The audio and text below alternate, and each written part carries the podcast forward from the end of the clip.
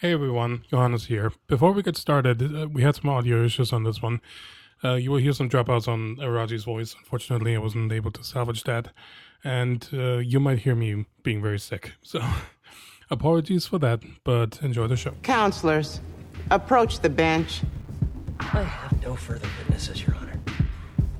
Curiosity, I'm allowing this freak show to continue. Your Honor, I'd like to ask for a recess. Overruled. Do you swear to tell the truth, the whole truth, and nothing but the truth, so help you God? Welcome to Movie Mistrial. The movie podcast where we examine the IMDb top 250 and argue for or against the movies on that list. My name is Johannes. And I am Rod. Today we're talking about the number six film on that list the historical drama The Schindler's List. Schindler's List, released on December 15, 1993, starring Liam Neeson and Ben Kingsley, with an IMDb rating of 8.9 out of 10. So, today we're going to do things a little different. Yeah, we both agreed not to argue against this film.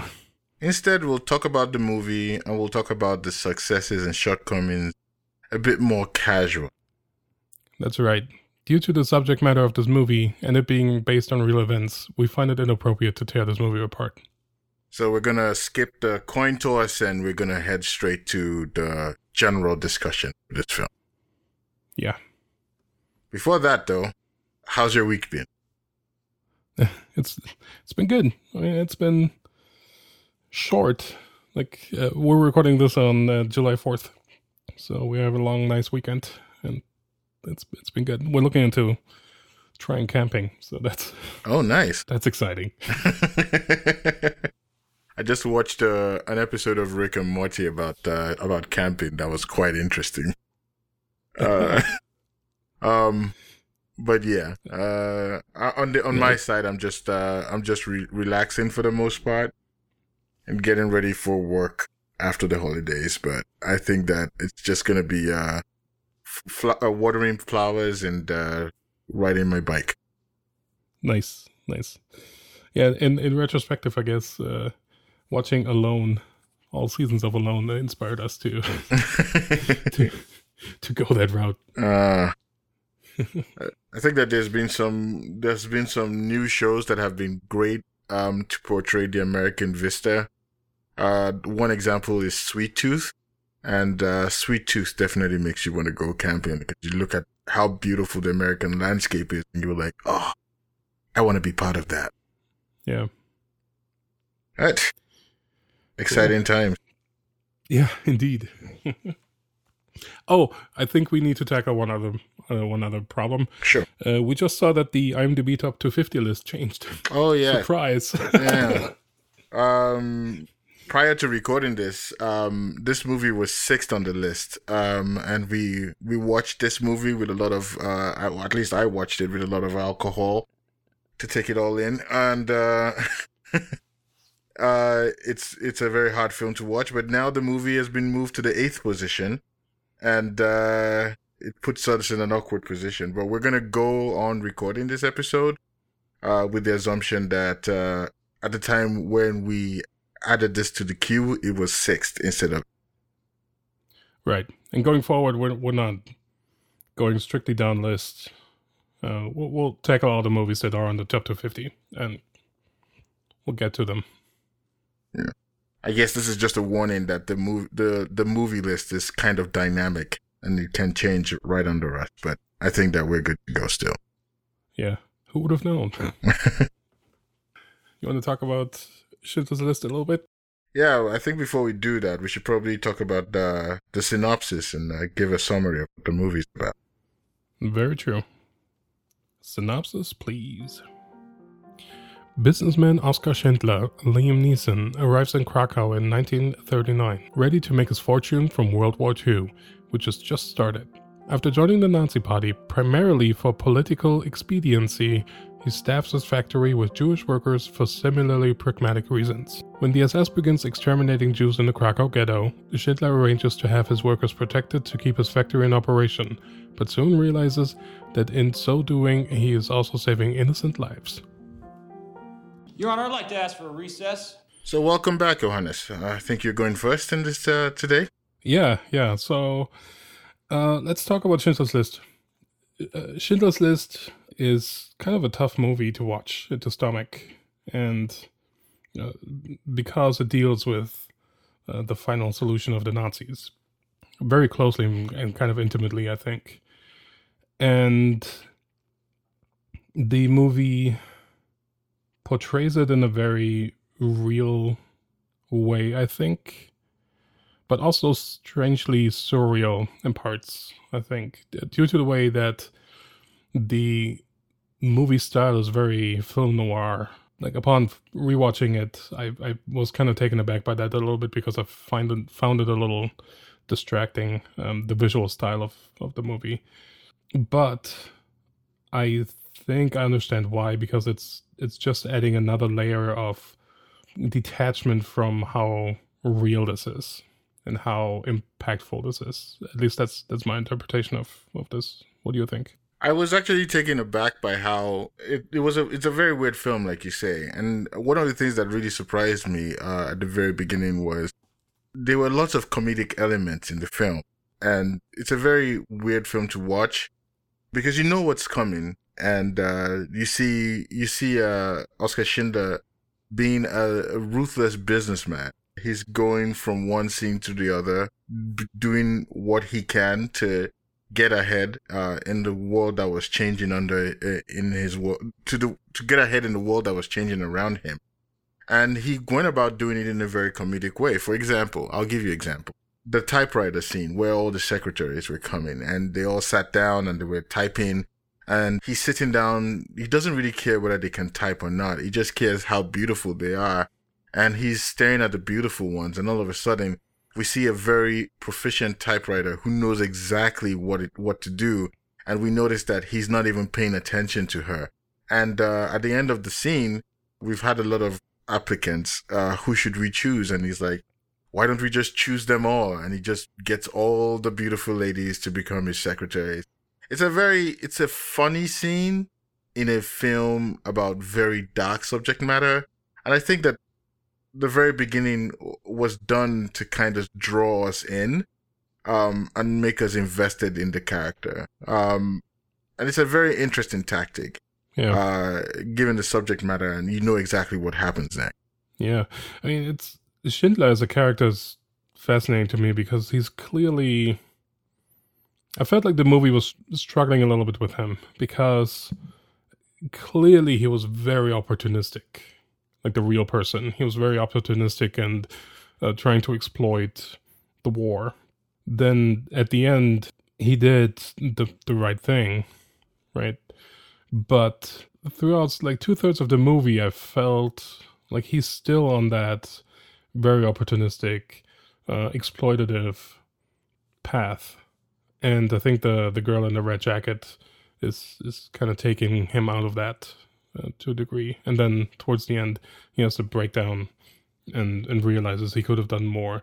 Uh, so I, I guess my argument is a little bit it, it struggles a little bit with um, portraying somebody who who was in it for the money clearly but then who did something very heroic i understand that he's not the only one that did something as heroic um, but he was able to save a lot of people so that's that's great but i felt like the movie had a little bit of a struggle to to walk that very fine balance of of like exploitative and, and hero how do you feel about that Um, I, I I kind of agree. I I for like you said, almost two thirds of the film, we watched Oskar Schindler be the exploitative person that he was, um, taking advantage of the situation, buying, uh, you know, taking all the money from the Jews to set up his business and saying that he's not gonna pay them in cash. He's not gonna give them part of the of the business, but he's gonna give them pots and pans that they can sell in the black market. So he knew exactly what he was doing. The around the beginning of the film, when the couple uh, gets kicked out of their home, they get moved to the ghetto, and just as they were moving out, Oskar Schindler was moving in, and he goes and he lays on the bed, and he just sits, uh, lays down there and says, "This is one of the most comfortable beds I've ever had." Uh, meanwhile, the couple who got kicked out uh, gets to live in the ghetto. And one of the things that uh, the guy says, Hey, I don't think it can be worse than this. And uh, just as he said that, you saw 12, 12, several of the families just walking through the door. And you can imagine uh, if you lived a life of opulence, uh, having to get moved to the ghetto to live uh, with so many other people in the same house. It's kind of it's kind of scary to think of. What do you think about the way this movie handles color? I think it's it's confusing to me. Um, I, I, I honestly maybe I I don't know if I should have done some research to try to understand it, but I I, I think that the film noir is trying to it it kind of sends us a mixed message because when you make a movie into a noir, it kind of seems like you're trying to take it out of reality, but a lot of the things happened were very real. Um, I'm not entirely sure why it was filmed in this noir style. And the girl in the pink dress that he saw from the top of the mountain when he was riding his horse as, as the, uh, the Nazi soldiers were clearing the ghetto and he was looking down and he sees this girl in a red dress, uh, or red jacket just walking down. Um, you know, the movie followed the girl in the red jacket from, uh, that point, not necessarily as a main character, but as a focal point. Because towards the end of the movie, we noticed that she met her ultimate demise being rolled off on a cart. But if you notice, the girl in the the red jacket, she ran into a building and under a bed. And when she went under the bed, her jacket went from being red to being black and white. And I still, I don't understand the significance of all of that. I don't know. Maybe it's just the focus that he had. Uh, what did you think about? Yeah, I think him seeing a little girl just kind of wandering around and kind of literally going against the grain. Like I saw that there were lots of people that were marching in one direction. She um, she walked past them, just kind of tells him, kind of makes it real that there's people there. I think because I felt like for for a long time he he saw people as assets and not as people, you know, like as cheap labor. And I feel like the the girl with the red jacket stands for the human side of things and then mm. and then once she goes into hiding one could argue that she may uh, kind of become unhuman again but i don't know that might be a little too overthought it could possibly be that i i'm, I'm not entirely sure why they did it but i think that your explanation uh, makes a lot of sense. But I, I do i do i think that i also want to point out that there were col- there was also color when they lit the candle. After he said uh, he was speaking to the rabbi while he was making the shells and he said what's today? It's friday. Uh, what is tomorrow? You got to prepare for sabbath right? And they go into the room and they light the candles. And the light the candles were um, fully colored and i think that there is something to your argument or your point that about them being human because throughout the film they were treated as just assets and the moment he said you know go prepare for sabbath and he lit the candles and the light candles came to color, it could be a sense that their humanity could have been returned to too. Yeah. Uh, being a Steven Spielberg film, there's a lot of Spielbergian stuff going on in the film. One of the statements that I noticed that uh, they used a lot in this film is it, it can't get worse than this, can it? It can't get worse than, can't get worse than this. And every single time they said that, it got worse and it was very scary to watch them go all the way to Auschwitz and uh, watching the lady after the train uh, the train got diverted to Auschwitz and them get into the bathroom where where they were going to be pumped in with gas I guess but you know they were given a shower instead which was a, a very very uh, Spielbergian uh, I don't know if it was real I don't know if that was that was a real thing that happened but I would say that it was very, very scary to watch. But at the very last moment, when the water came in, I could feel the relief. and I think that that was one of the things that I know Spielberg does in this film. He gives the audience hope, and I was really happy to see them come out. But in every single scene where there's hope, there's always tragedy.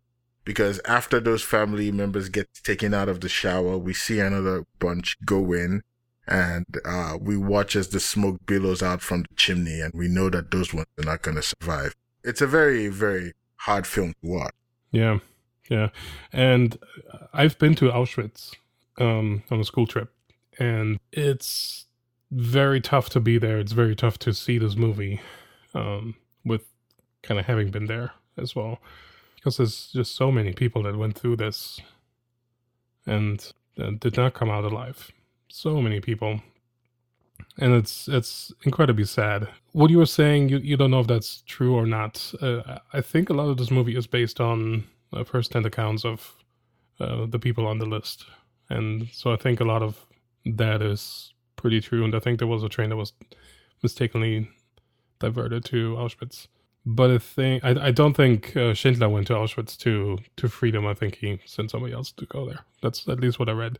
And again, that that kind of goes back to the to the struggle that I felt to kind of propel him to be this heroic person, um, versus the entrepreneur, in a way, right?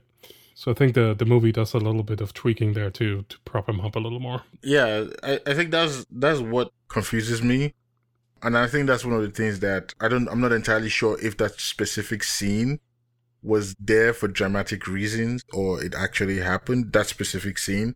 Not because I don't think it happened, but I just feel like there are a couple of things that were added to the film for dramatic purpose to kind of show the experiences that people could have gone through. For example, the Schindler himself driving all the way to Auschwitz to bribe the guy is not a it's not a real scene that happened. He did send somebody else. The secretary uh, that he has, Itzhak, is a composite of many characters, and for dramatic reasons, they made them into one person. Even his wife, who was not very prominent in the film, was very prominent uh, in real life taking care of the people, the Jewish people in the camp, uh, and even selling some of her jewelry to help, uh, to help pay for food and, you know, the health of some of the, the workers, uh, some of the Jewish people or prisoners in the camp. So it, it's like there are a lot of things that, um, may have been added for dramatic purpose, and there's some things that could have been, uh, simplified for dramatic purpose. So I'm not enti- I, I, I don't know if the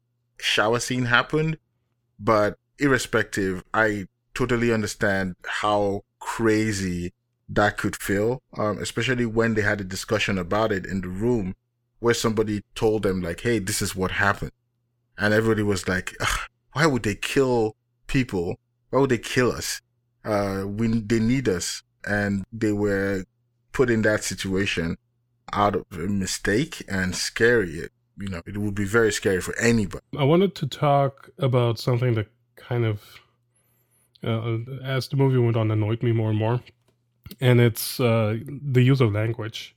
And I understand this was made by an American uh, filmmaker. I understand the bigger audience and the bigger market is uh, English speaking audience, but uh, I was really annoyed by the by the mish the mix of of German and English like sometimes you would hear people speak English or German, uh, and then English. Sometimes you would hear just random guards yell in German, but other German guards would speak English. And again, I kind of understand why, because we want to reach the biggest audience possible. But I felt it was kind of inconsequential in that because this the weird half half kind of thing felt a little unfinished to me. Um, I would argue would have been kind of a, a lot more powerful movie had everything been in, in German or the respective languages that uh, the people spoke. So I guess Polish and Yiddish and um, and German, and then with subtitles. Um, and I think the effect that would have had on the audience um, that's not speaking any of these languages would would have been very powerful in sense of disorientation which I think a lot of the Jews probably went uh, through as well, uh, probably not being able to speak German uh, in the beginning. Um, I can only imagine. So you know, just kind of thinking thinking that thought through though, and I think that could have been very powerful. But I also understand it's kind of distracting having to read subtitles. But. Yeah, I, I I kind of agree with you that this movie would have been a little bit would have been much stronger if we had a German, them speaking German and the respective languages they were speaking. And I did agree with you. I do agree with you that while you watch the film, there's a lot of weird intermixing of languages. Even the Russian guy spoke English and it doesn't make any sense that he rides in and the first thing he says, everybody understands. It takes you out of the movie. It, but one of the things that I would argue irrespective of the fact how they were trying to reach a bigger audience, which I think is probably the main driving force behind making this English. I think that they wanted to keep the movie simple um, and remove the complexity of language so that people can um, can converse and everybody can relate to the character, which is also an argument against it because if you don't speak English, you can't relate to the character. So maybe I'm not, I'm, my argument is not correct. Clearly, it's it's been a very successful movie. It veers on this on the edge of nitpicking a little bit, I guess. It would just be tonally, it would be a very different movie if if you went all the way into German and Polish and like the the local languages of the time, and um, I think that would have a very different dimension to it because it it would would have added um, a lot more realness in not necessarily a horror way because a lot of that is already in this movie, but in a just kind of grounding way.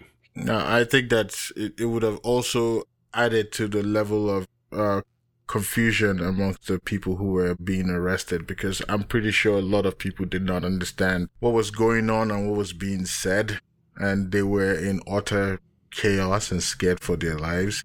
Simplifying it and making it everybody understands everybody makes it seem like uh, you know they were, they knew exactly what was going on, as opposed to them being just as confused by what was being said as what was going on. Yeah. I, I agree with you on the fact that the movie could have benefited from some realness where somebody says something that somebody goes, Oh man, I don't understand how it's going on. It, it, it's, it's a very sad, uh, portrayal of humanity. Unfortunately, it's still something that goes on today. Yeah. Um, which is very sad to see, but I hope in general humans can improve. Um, the thing that confuses me the most was how we watched um, people who you would consider very civilized downgrade themselves in the mindset to think that other humans were just cattle. I'll give you an example. When they, when Schindler in the movie goes to Auschwitz to get his workers back, the way they separated them was with this black tar, which they rubbed on their cloth to separate them from the other ones, which is kind of something that they do with cattle. And it's kind of disorienting to watch as humans are treated just like animals. Yeah. And, you know, it's kind of, it's kind of sad. Too. I mean, it's it's like the selection process in the yard when they had them run around in, in the yard naked, and then kind of, you know, selected people based on their fitness. That's Mm. it's so arbitrary, right? Like it's it's Yeah. just yeah. It's uh, and uh, in that very scene that you also said when when Schindler goes to Auschwitz, um, the the head um, of of the camp was just like, well, I can give you fresh ones tomorrow. There's a new shipment coming in. Right? It's just like a commodity. It's sickening in that. Just to to kind of bring my train of thought a little further with with the languages, I think the the thing we would have missed out had this been in, in German was the performance of uh, Ralph Fiennes, and I think he's the strongest in in the cast, at least in my opinion. Um, and he plays Amon Goeth, kind of a power hungry, flamboyant, conflicted person who's kind of in love with his housekeeper but cannot admit that he is. And uh, I was shocked to see he didn't win an uh, Academy Award for this. He was nominated, but he didn't win. And uh, I thought he deserved it. It kind of brought me back to to essences of Heath Ledger in a very weird way. Just having a supporting actor kind of being the star of the show, at least for me. Yeah, he. I think for the moment he got into the screen, you know, sitting in the back of the car with his stuff covering his nose. Uh, he he he definitely commanded. Uh, he commanded your attention uh, from the very beginning, and uh, it, it was very difficult to look away from some of the atrocities he was doing. Like the moment where he steps out of his house in the morning and gets a sniper rifle and starts shooting people that were unproductive it's very very disheartening to watch but you also you are also attracted to Ralph Fiennes as a character in the sense that he commands the screen, he commands your attention because you he's unpredictable. You don't know what he's going to do, and uh, he plays that role kind of like the Joker, like you said. He does a great job, and I'm actually surprised he didn't win an Oscar for it. But I guess his portrayal of the character was so good, kind of feels disturbing to reward somebody. Yeah, he did, he did a really good job. I thought it's, it's again, it's you know, you're you're like, he did a good job playing an awful person. I, I think that Ralph Fiennes has always been a a good villain in a lot of film. Um, from the Harry Potter series to in Bruges, where he played uh, a wonderful villain.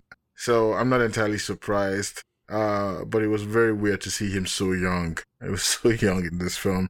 But yeah, I, I, I agree with you. He did a great job. But I, I also want to commend Liam Neeson too. This is the first film I've seen him not use his Irish accent. Every single film he plays, he uses his Irish accent. He's playing an American cop.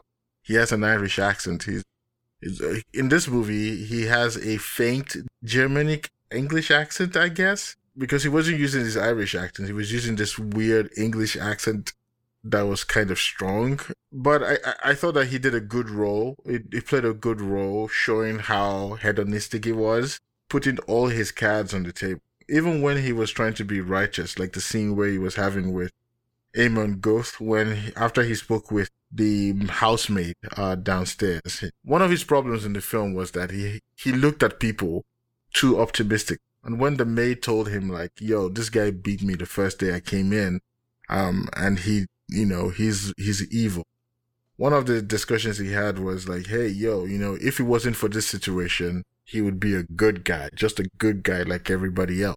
And then he goes upstairs and has a conversation with Amon Goeth where he says like, where he talks about the guy who stole something from the emperor and he throws him to the ground. And as he begs for his life, he knows he's going to die and the emperor just pardons him. And he says like, this what, he lets the worthless man go.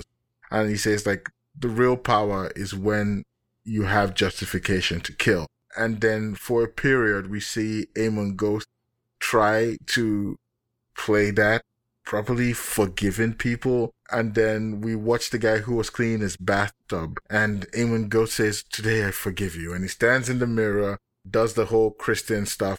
And then a few minutes later, he just, he has that urge to kill and kills the young boy. I think that Oskar Schindler, played by Liam Neeson, commands the screen. He uses humor and he uses intimidation to what do you call it to get his way and this was consistent with him from very beginning to the very end i don't think his character changed at all i will say that his calculations did change because initially he was doing it for the money eventually he was doing it for human for his humanity but the methods with which he did it uh, never changed mm-hmm. all through the film he was using his intimidation his size and his wealth to influence as many people as possible In the beginning it was for money, in the end it was for humanity, but his character didn't change. But I I did think that Liam Neeson did a good job. Liam Neeson can be very one note for me. And he is so in this movie as well for me. Like and and you were saying that like the character motivation changes, but the the way of executing that motivation doesn't. And I think the way he executes the character throughout the film is is very one note. Um, it changes at, at the end when he has the breakdown, but I also think that's very on the verge of overacting, and so it's it's tricky. I, yeah, again, it takes me back to our discussion about the Dark Knight a little bit because I feel like it's it's in a very similar situation where you have Christian Bale and and Heath Ledger, and and the supporting cast is kind of uh, outshining the the main actor here. I, I I will say that Liam Neeson had some really really funny lines though. Uh, the scene where he was like, "What's your name? Uh, you'll be in the Russian front uh, by tomorrow morning." Um, and uh, they were like, "All right, let's go look for this guy in the train." That was a very fun. Yeah. But I agree with you um, that you know he was kind of one note. If you left him too long, he would be playing the character from Taken uh, it's basically interchangeable because it's the same character he plays in all his films, even right. when he's fighting wolf, we should talk about um, the character that Ben Kingsley plays as well. Um, I thought that you know, outside of the fact that I think he was the biggest influence on Oskar Schindler because given the fact that he controlled the money, he was able to influence him in the right direction throughout and add a lot of humanity into what a lot of uh, what Oskar Schindler was doing by continuously making sure that he's aware of what he's doing. Mhm. Like the moment where the one handed guy comes in and Schindler is like, wait, why do we hire this guy? What is he essential for? And the guy was like, he's essential. He's essential. He's essential. He was the one who did the most good in this film. And he was also the person who validated Oskar Schindler. But when he said, this list, it's an abs- it's an absolute good. The list is life. All around its margins lies the gulf. And, and basically he was talking about the fact that everybody who was put on Oskar's, uh, Oskar Schindler's list was gonna bring about generations and generations, uh, of people. Um, and he was the one who validated everything. Yeah. he did. So he played a great role and great supporting role. I agree. Further, kind of making my point that the supporting cast is uh, stronger than the the main than the lead here. Yeah, I don't have anything else. okay. Do you think that this movie deserves to be on the on the list? I do. I think it's important to watch this. Well, not many people know this probably, but I'm from Germany, so there's a lot of guilt already, and I've seen this movie a lot in school. But still, I think it's it's very important uh, because it's a constant battle to not have this happen again.